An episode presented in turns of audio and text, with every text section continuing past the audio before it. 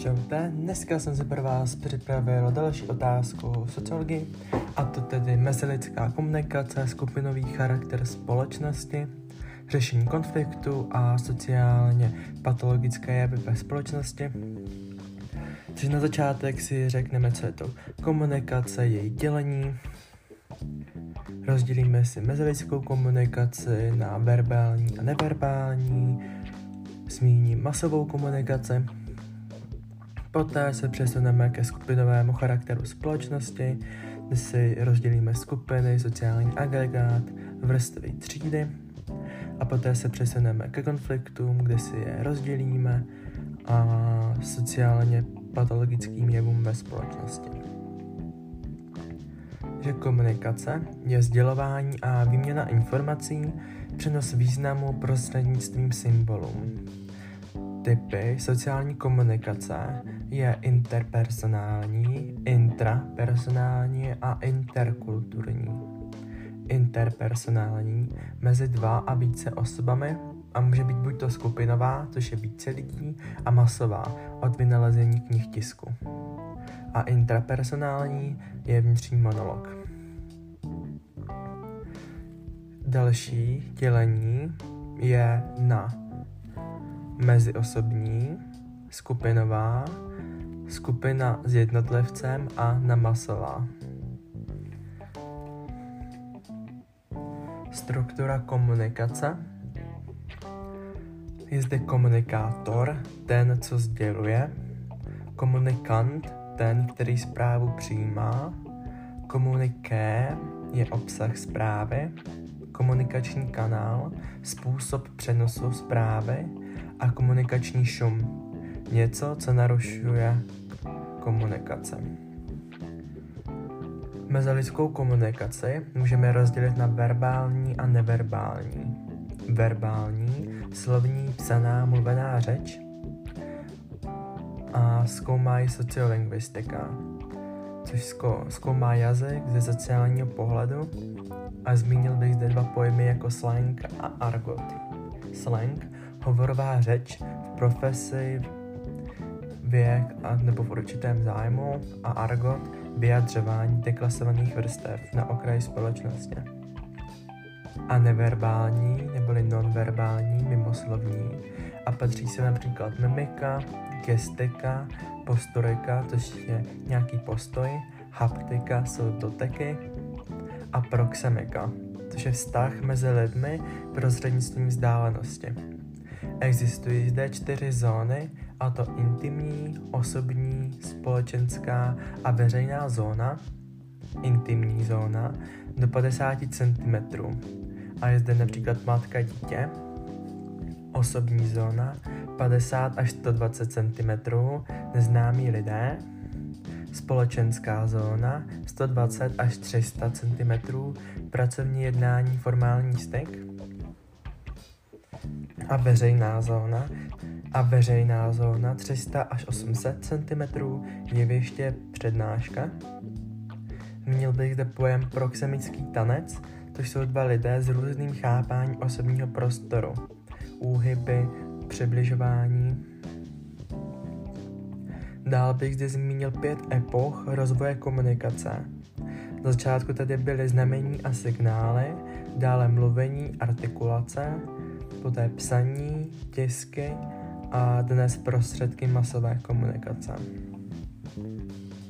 Masová komunikace je jedna z forem mezilidské komunikace a snaží se zapůsobit na to nejširší okruh příjemců. Mass media je například tisk, televize, rádio, internet a cílem je informovat. Funkce mass médií může být informační, zábavná, společenská, socializační, skupinový charakter společnosti, sociální útvary skupiny lidí s nějakými činnostmi. Můžeme to rozdělit například na sociální skupiny a sociální agregát. Sociální agregát, obvykle tři a více lidí, ty tři skupina se třemi lidmi se nazývá triáda, mezi nímž jsou vzájemné vztahy. společný cíl, vlastnosti. Skupinu mohou tvořit i dva lidé, diáda. Existuje primární a sekundární skupina. Primární, autorem pojme Charles Cooley a těsné, těsné citové vazby, intimita a sekundární formální vztahy. Formální a neformální. Formální je hierarchie, pravidla, struktura. Malé a velké skupiny. Malé lidé se dobře znají, velké 30 a více nevytváří se citová vazba. Také bych zde mohl zmínit přechodné a stále, dobrovolné, nedobrovolné, soudružné, nesoudružné a také člensky otevřené, že můžu volně vstupovat a vystupovat a člensky uzavřené. Zmínil bych zde pojem referenční skupina od Roberta Mertna, což je taková skupina, v níž jedinec touží získat či udržet členství. A dále tedy sociální agregát, lidé, které spojuje pouze prostorová blízkost. A zmínil bych zde DAF a zluk. DAF, zvláštní druh sociálního agregátu, spojený zájmem. DAVem se zajímal Gustav Le Bon a tedy vytvořil problematiku dovu davové chování, kdy říkal, že dochází k ztrátě individuality a morální a rozumové kontroly. Chování je značně odlišné od běžných situací a dělení davu podle Brauna je aktivní a pasivní. Aktivní demonstrace panika a pasivní například zastávka. A dělení podle Petruska Může být sociálně strukturovaný jako diváci diskotéka, náhodný například jako autonehoda, nebo nezákonný, což jsou nějaké radikálové porušování norem. Dále bych zde zmínil určité pojmy, jako sociální vrstva, sociální třída a tak dále. Sociální vrstva je skupina lidí, kterou je možno rozlišovat podle socioekonomického postavení, rozsahu moci a životního stylu. První je elita, vyšší, jsou to aristokraté, zámožní lidé, ovládají řídící prostředky. Dále vyšší střední, to jsou odborníci, nižší střední jsou úředníci a dělnická, kterou můžeme rozdělit také na vyšší a nižší.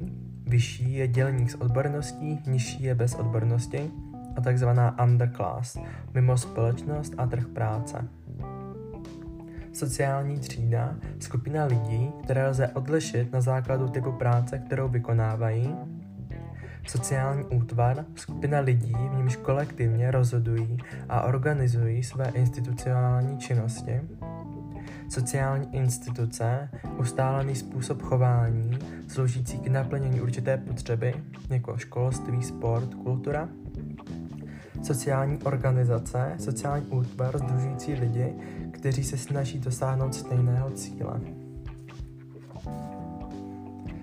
Dále bych zde zmínil rodinu. Solidární skupina osob vzájemně zpětých manželstvím, příbuzenstvím či adopcí.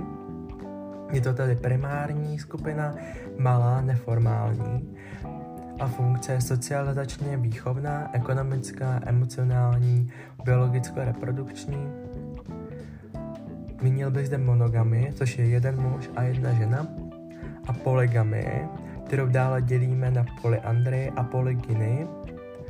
Polyandrie je mnoho mužství a polygynie je mnoho ženství.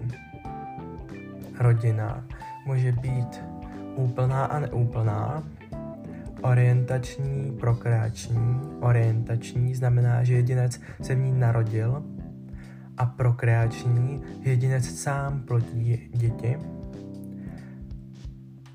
Poté se přesouvám ke konfliktu, což je střetnutí protichůdných sil na cestě k cíli a je zde spor, nedorozumění, jiný názor.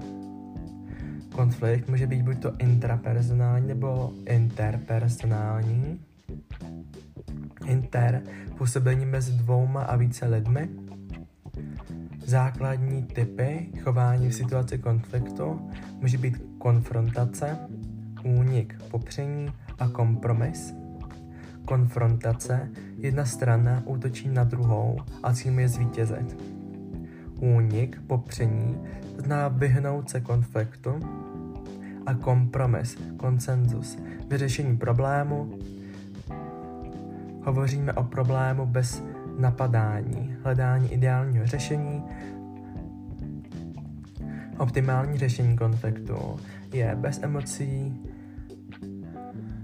realizovatelné spoluúčast na řešení. Zdrojem konfliktu může být vnější prostředí a v člověku samém. Vnější prostředí, objektivní překážky, vlastnosti lidí, se kterými přijdeme do styku, nepřiměřené požadavky chybí ve výchově. A v člověku samém tělesné vlastnosti, momentální tělesný a psychický stav, povahové charakterové vlastnosti, sebepodceňování. Zmínil bych zde tři pojmy, a to konfliktogenní člověk, takže náchylnost ke konfliktům, špatné sebeovládání, pojem konsenzus, způsob politického jednání ve společnosti tak, aby to vyhovovalo většině, a anomie, bezoládí, přestává platit to, co bylo dané a zaběhnuté. Tímto se zabýval Emil Durkheim. Dále bych zmínil sociální interakci, což do ní patří předávání informací a zahrnuje poznávání jiných lidí v rámci sociálního vztahu a komunikace mezi lidmi. Chyby v procesu poznávání, jak zmínil například halo efekt, když se necháváme unést jediným nápadným rysem, první dojem, logická chyba, efekt mírnosti nebo určité předsudky. Na závěr bych něco řekl ke sociálně patologickým jevům ve společnosti, což je označení projevy, které společnost klasifikuje jako nežádoucí. Pojem zavedl Herbert Spencer. Sociální patologie je tedy nežádoucí ohrožující společnost a deviace jsou pouze odchylky od normy. Totiž deviace vybočuje z normy, platí pravidla, normy ale a vytváří, spo- a vytváří společenský řád. A deviace můžeme rozdělit podle práva vymahatelné, morální a náboženské. A sociální patologie jsou už za hranou zákona a, a patří sem oblast závislosti, oblast agresivity, oblast závislosti jako alkoholismus, drogy, počítač, oblast agresivity. Člověk ubližuje sobě i okolí. Příčiny jako duševní poruchy a prevence jako oblast školství. Ty sociálně patologické jevy, jako právě závislosti, vandalismus, kriminalita, sexuální aberace, odchylky, jako pedofilie, nekrofilie, zoofilie, prostituce, rasismus. Emil Durkheim chápal sociálně patologické jevy jako vědu o způsobech chování oddělených od norem. A to je ode mě dneska vše, tak se z toho neposerte.